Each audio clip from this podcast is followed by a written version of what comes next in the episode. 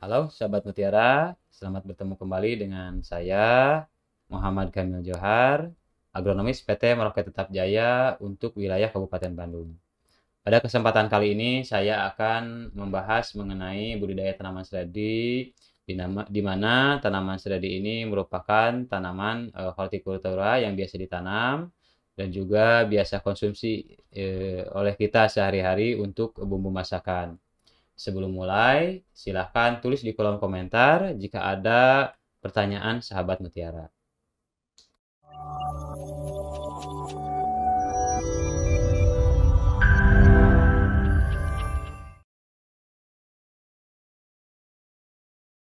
Halo, selamat datang di channel YouTube kami, NPK Mutiara TV.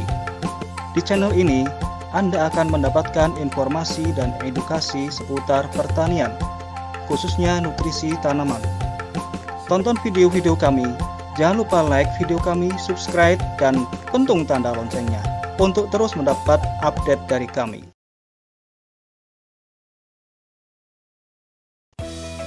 Cara petani Ciwidey bertanam seledri Sekilas mengenai tanaman seledri, sahabat mutiara, Seledri ini memiliki nama latin Apium graveolens juga termasuk jenis tanaman sayuran daun dan juga bisa dikonsumsi sebagai tanaman obat. Perlu sahabat mutiara ketahui bahwa tanaman seledri ini eh, bukan berasal dari Indonesia, akan tetapi berasal dari benua Amerika yang kemudian pertama kali dikembangbiakan dan diperkenalkan oleh pemerintahan Belanda. Tanaman seledri ini bisa ditanam di daerah dataran tinggi maupun rendah, akan tetapi akan lebih optimal jika dibudidayakan di daerah dataran tinggi di ketinggian 1000 sampai 1200 meter di atas permukaan laut. Karakteristik dari tanaman seledri ini sendiri berbentuk rumput atau rumpun dengan tinggi tanaman mencapai 60 cm bahkan lebih. Tadi juga selalu menumbuhkan anak-anak kan yang baru yang kemudian berbentuk menjadi rumpun. Umumnya untuk benih seladi ini sendiri petani e, mengembang biakannya melalui biji yang biasanya mereka memakai benih F1 yang dibeli dari toko pertanian. Untuk sebaran seladi yang ada di Indonesia. Untuk eh, sebaran tanaman sari di Indonesia, sahabat mutiara belum ada data yang pasti dari data statistik BPS untuk sebaran luasannya. Akan tetapi tanaman seradi ini tersebar di beberapa wilayah di Indonesia seperti Provinsi Jawa Barat, ada di daerah Ciwidey, Pacet, Lembang, dan juga Cipanas Cianjur. Kemudian ada juga di daerah Sumatera Utara, yaitu di daerah Brastagi dan Kabanjahe. Hanya beberapa daerah yang menanam tanaman seledri secara komersil ataupun sebagai sentra, seperti contohnya ada di wilayah kerja saya di daerah Ciwidey dan juga Cipanas Cianjur. Memang kebanyakan petani menanam seledri ini hanya sebagai tanaman sampingan atau sambilan saja, sahabat mutiara. Untuk e, potensi hasil tanaman seledri bisa mencapai 20 sampai 25 ton per hektar dengan eh, dipanen sampai umur 3 sampai 4 bulan setelah tanam. Kemudian untuk harga komoditasnya sendiri petani biasanya mendapatkan di harga di kisaran 5.000 sampai 10.000 rupiah. Akan tetapi apabila petani sedang beruntung bisa mencapai harga komoditas Rp20.000. Kemudian untuk jenis seledri itu ada tiga macam, sahabat mutiara. Ada tiga jenis. Yang pertama adalah seledri daun. Kemudian yang kedua ada juga seledri batang dan yang ketiga ada seledri umbi. Umumnya di Indonesia yang banyak dikembangbiakan ataupun dibudidaya adalah seledri jenis seledri daun. Di mana seledri daun ini biasanya dipanen daun atau batangnya saja. Nah, apa aja sih hal yang harus diperhatikan dalam budidaya seledri? Tentu saja ada beberapa hal yang harus eh, diperhatikan, sahabat mutiara. Yang pertama, seperti tadi saya bilang bahwa tanaman seledri ini merupakan tanaman yang dikembangbiakan dari biji. Tentu yang pertama adalah persemaian. Persemaian untuk tanaman seledri ini membutuhkan waktu yang cukup lama, yaitu sekitar dua bulan. Kemudian juga harus dipilih varietas yang unggul dan cocok di wilayah eh, sahabat mutiara masing-masing. Yang ketiga, atap persemaian itu ditutup plastik agar tidak langsung terkena air hujan sehingga menghindari eh, beberapa serangan penyakit. Yang keempat, utamakan pemakaian eh, pupuk organik ataupun biostimulan di dalam pemberian nutrisi di dalam persemaian. Yang kedua yang harus diperhatikan dalam budidaya seri adalah e, pengolahan lahan tanah. Di mana pengolahan lahannya sendiri harus sampai gembur. Kemudian untuk bedengannya bisa diatur oleh sahabat mutiara di antara 80 sampai 1 meter. Yang ketiga juga membutuhkan pH tanah yang cukup baik di antara 5,8 sampai 7 Kemudian juga strategi ini membutuhkan drainase yang cukup baik. Yang ketiga yang harus diperhatikan dalam budidaya sadi adalah penyiraman. Penyiraman sendiri untuk tanaman seladi cukup intens yaitu 2 sampai 3 hari di mana seladi ini membutuhkan e, cukup banyak air Apabila kekurangan air, biasanya tanaman seledri ini mudah uh, layu dan juga cepat mati. Dan hal yang terakhir uh, harus dipertimbangkan adalah pengendalian OPT dan juga pemupukan. Nah, sahabat mutiara, pada uh, materi kali ini saya akan membahas lebih fokus tentang uh, pemupukan tanaman seledri. Oh, sama halnya seperti tanaman yang lain, seledri pun eh, membutuhkan unsur hara yang lengkap eh, dan juga seimbang di setiap fase pertumbuhan. Minimal tanaman seledri ini membutuhkan 12 unsur hara agar produksinya dan produktivitas dan hasil produk dan hasil seledrinya eh, baik. Di ada unsur hara makro seperti NPK, terus juga ada unsur hara makro sekunder seperti kalsium, magnesium dan juga sulfur. Dan yang ketiga ada unsur hara mikro yang lainnya. Nah, untuk eh, apalagi tanaman sedadi ini merupakan eh, apa namanya eh, membutuhkan aroma yang sangat eh, baik, tentu saja membutuhkan unsur hara sulfur. Kelebihan dan kekurangan pada tanaman seledri ini akan mengakibatkan eh, mempengaruhi produktivitas tanaman seledri itu sendiri. Seperti di sini ada defisiensi tanaman seledri.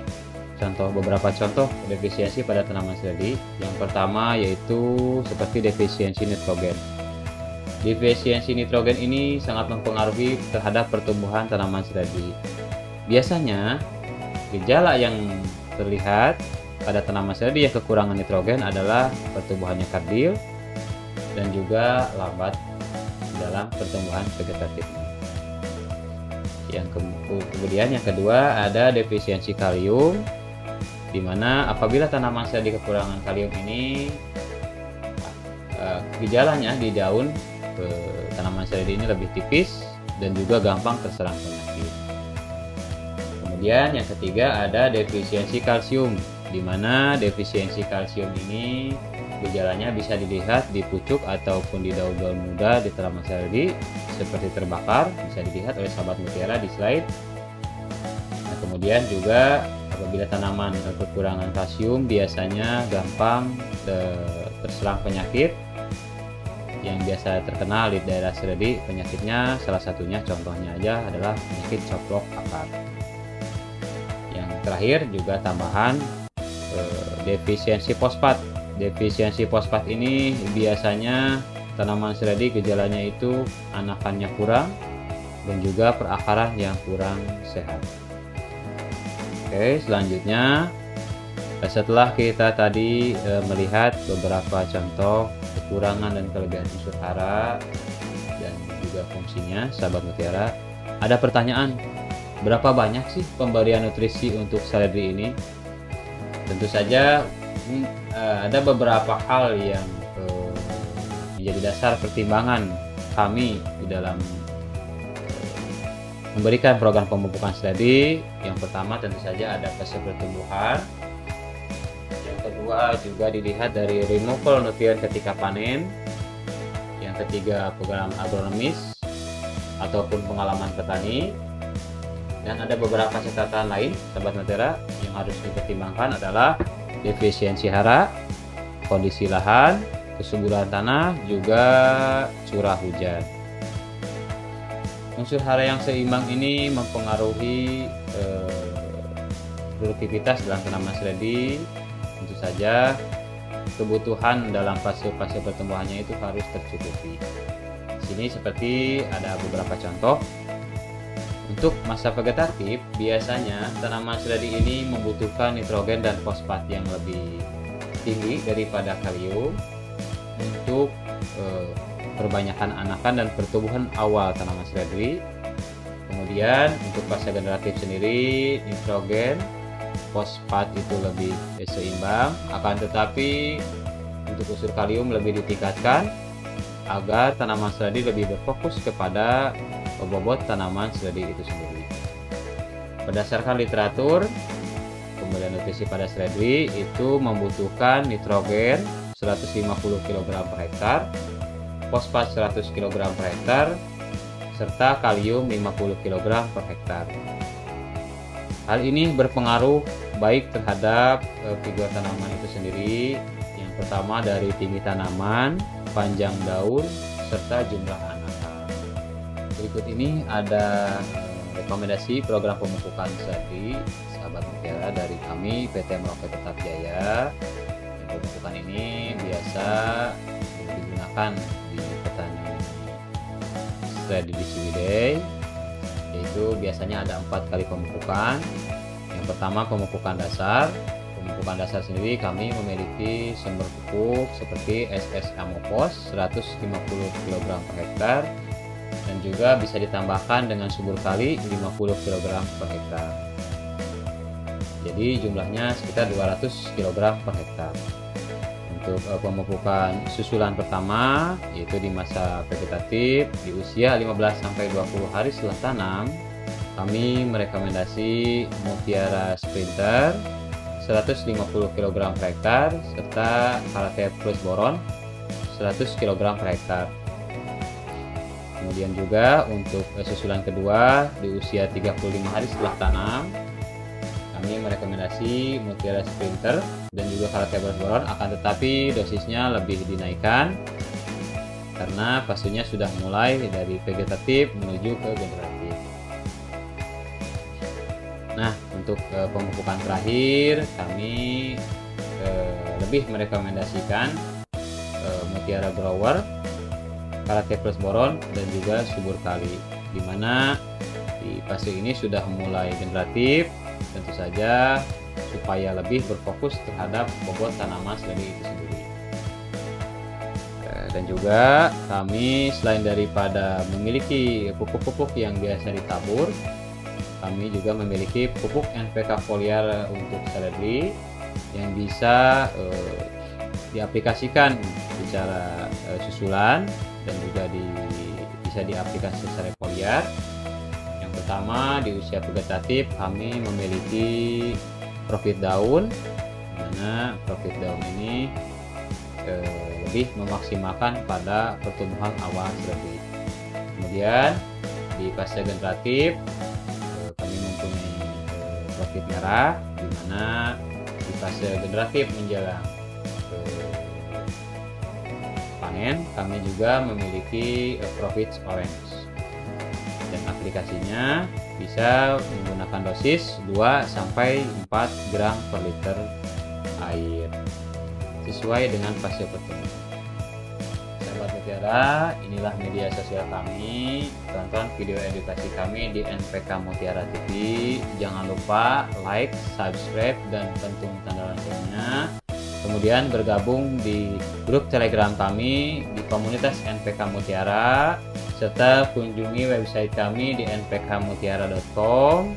Kemudian uh, likes and follow Facebook serta Instagram kami Merauke Tetap Jaya. Sahabat Mutiara, petani di Ciwidey biasa menggunakan program pemupukan yang disesuaikan dengan kebutuhan tanaman seradi serta fase pertumbuhannya, di mana pada fase vegetatif unsur hara nitrogen dan fosfat lebih dominan, sementara untuk fase generatif unsur hara kalium lebih dominan. Kemudian juga ada unsur hara sulfur yang sangat berpengaruh pada aroma yang dihasilkan oleh tanaman seledri itu sendiri. Sahabat Mutiara, apabila video kali ini dirasa bermanfaat atau bagikan video podcast ini sebanyak-banyaknya di media sosial Anda supaya menjadi motivasi kami membuat video edukasi-edukasi kami lainnya. Jangan lupa like and subscribe NPK Mutiara TV dan pentung tanda loncengnya agar sahabat Mutiara tidak ketinggalan video edukasi-edukasi kami lainnya.